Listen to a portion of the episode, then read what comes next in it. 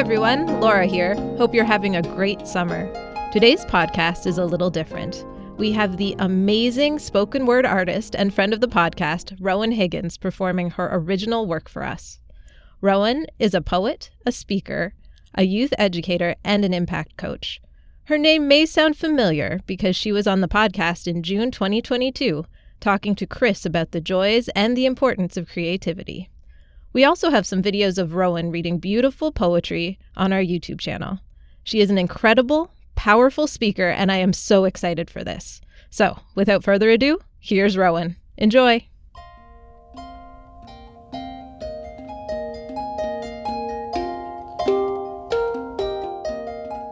I pray for an intervention so divine. When I heard you robbed of your conscious, your intelligent mind uttering words that appear to have no comprehensive meaning but to open ears. You're just expressing your mixed feelings. Hearing voices when no one has even spoken in your head, provoking, choking, stopping you from breathing, no escaping. Can't close the doors for one quiet moment because verbal attack is coming back like I reject a token. I see you on bended knees asking for atonement, thinking you've done wrong, send us to this cruel punishment. Trapped in your own mind like a detained in detention, breaking out just became your main intention, redemption. I've come to the realization you're a beautiful person with a purpose. Your talents are so profuse, you're stumbling over your confusion, which the devil left behind after his rude intrusion.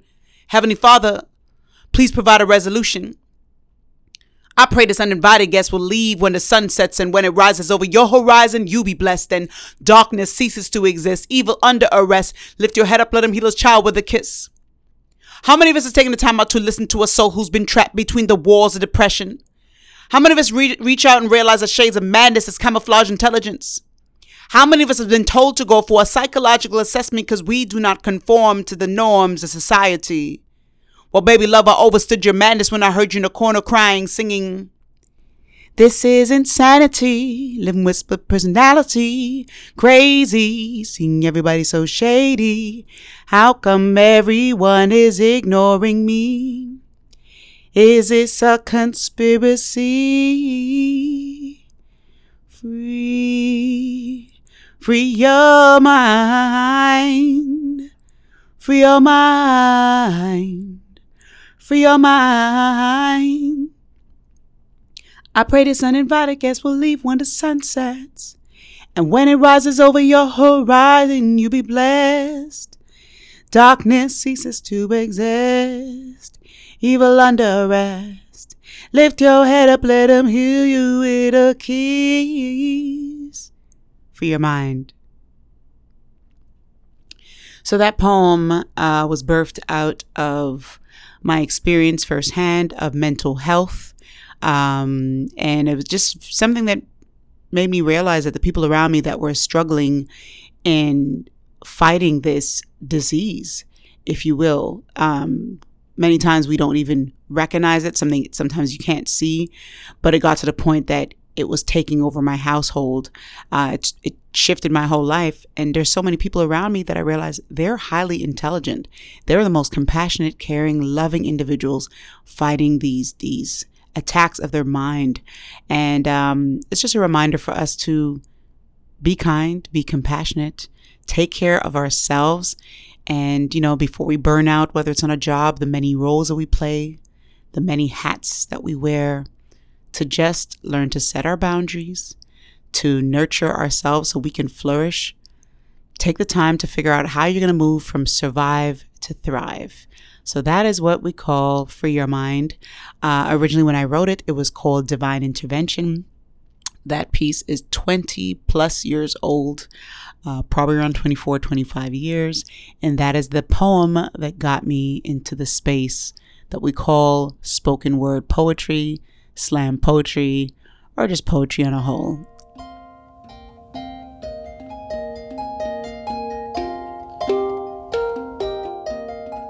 Love is.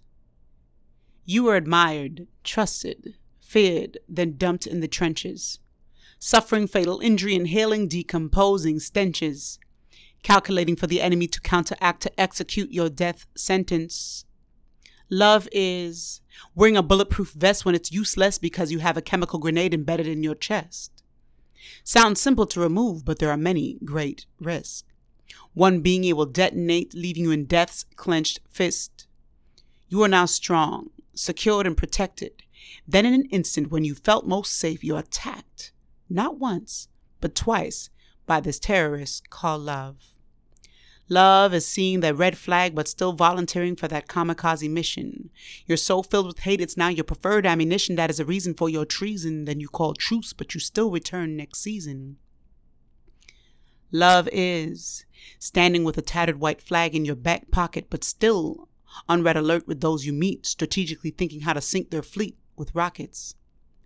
I can empathize with your battle of love, but for me, love has been like a game. In unfriendly waters, I sit in my battleship, playing trivial pursuit, trying to figure out my next move. Then I got hit. I started to scrabble. Too late. We're sinking. Let's climb the snakes and ladders.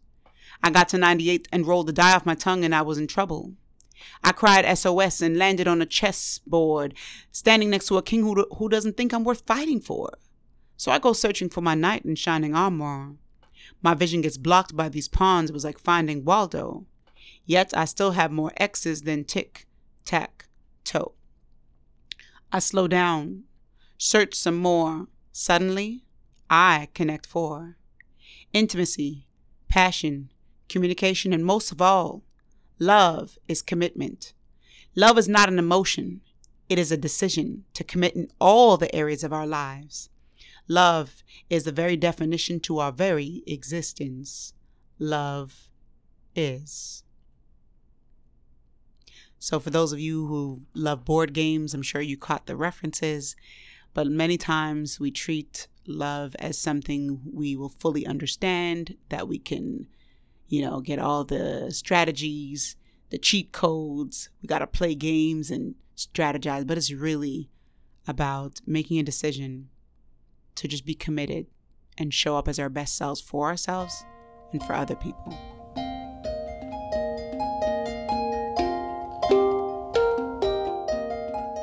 History Untold.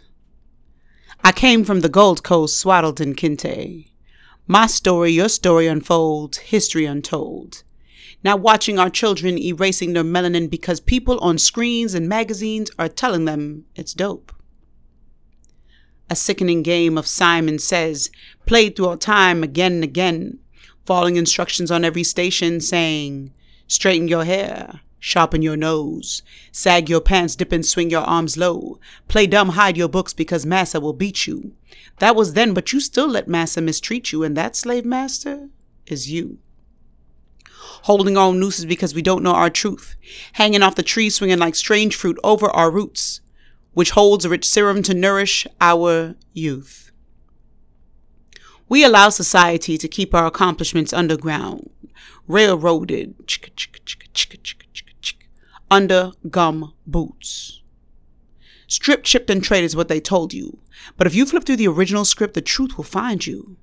You will see that we were the center of iron trade, but then traded and beaten with our own revenue.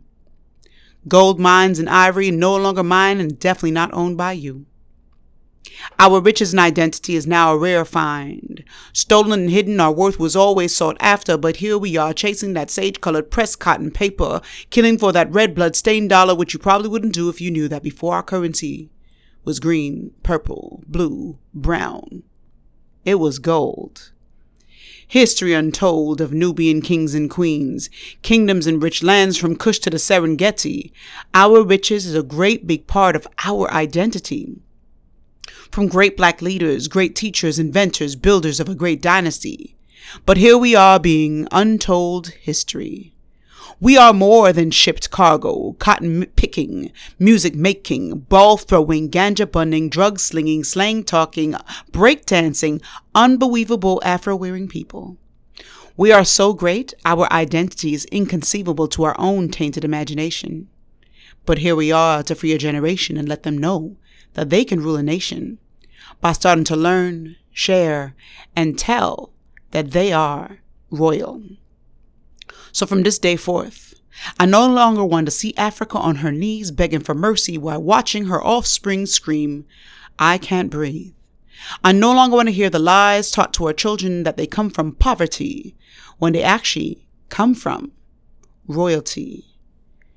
You are royal, royal, royal, royal, Royalty. We are royal, royal, royal, royal, royalty. I am royal, royal, royal, royal, royalty.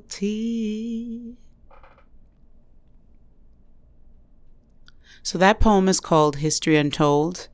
As someone who's had an experience of working with youth, children, and young people who um, are just dealing with many challenges, especially in my community, it's a reminder to let those um, who are challenged by the labels and the stereotypes and having to deal with constant prejudice that they have untold stories there are so many great things about their history that has been hidden and stolen from them.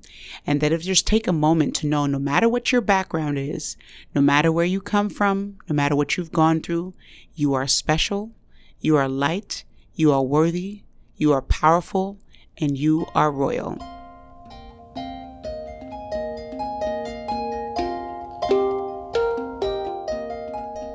Wow, thank you, Roen. That was fantastic. We so appreciate your time and your energy. For more on Roen, listen to episode 57 of our podcast from June 2022, where Roen spoke to Chris about the joys and the importance of creativity. You can also check out her website at www.roenhiggins.com. We'll have the links to all this and more in the show notes. So, until next time, take care, everyone. To call our free literacy helpline, dial 1 888 521 8181. The Literacy Helpline is a free service that provides information and support for tasks that require reading, writing, and or digital literacy skills.